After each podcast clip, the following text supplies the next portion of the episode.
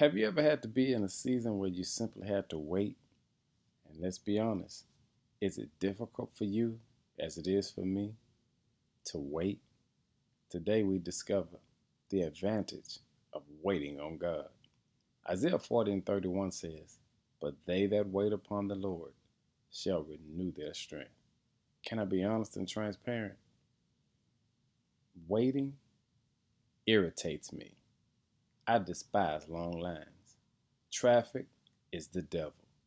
Yet I realize that there are times to get what God has for me, I simply have to wait. While waiting, I've discovered God will do some powerful, worthwhile things within me. He displays his process of maturation because he puts me in a season where I simply have to wait. To be a healthy Christian, there has to be a natural sense, source, and process of maturing.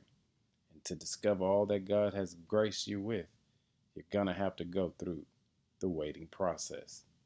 We live in a culture that tells us that we're entitled to immediate responses, immediate answers. You know, if I call you, you must answer.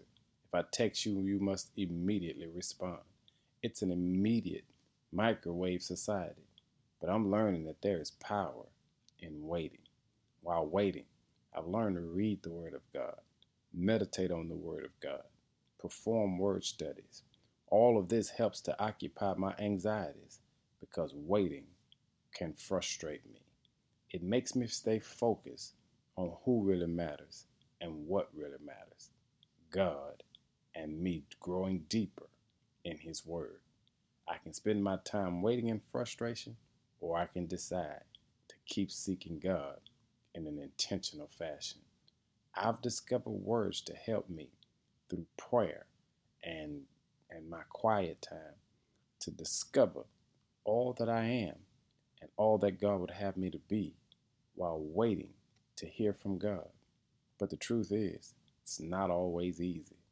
And that's why the scripture reminds us, but they that wait upon the Lord shall renew their strength. What are you waiting on? And while you're waiting, what is your process?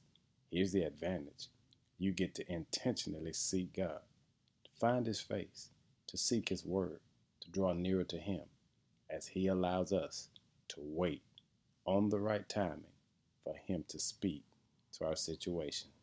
Today, we tell God thank you for giving us an advantage in waiting.